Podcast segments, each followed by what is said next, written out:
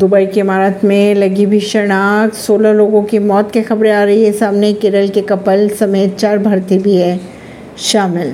Dubai की इमारत में आग लगने से मारे गए 16 लोगों में चार भारतीय नागरिक भी बताए जा रहे हैं। इनकी पहचान केरल के मलप्पुरम स्थित वेंगारा के रहने वालों के रूप में की जा रही है। ये भी जा रहा है कि नौ लोग इसमें घायल हो चुके हैं। शनिवार को दुबई के अलरास इलाके में लगी थी आग। यहाँ दुबई का मसाला बाज़ार लगता है।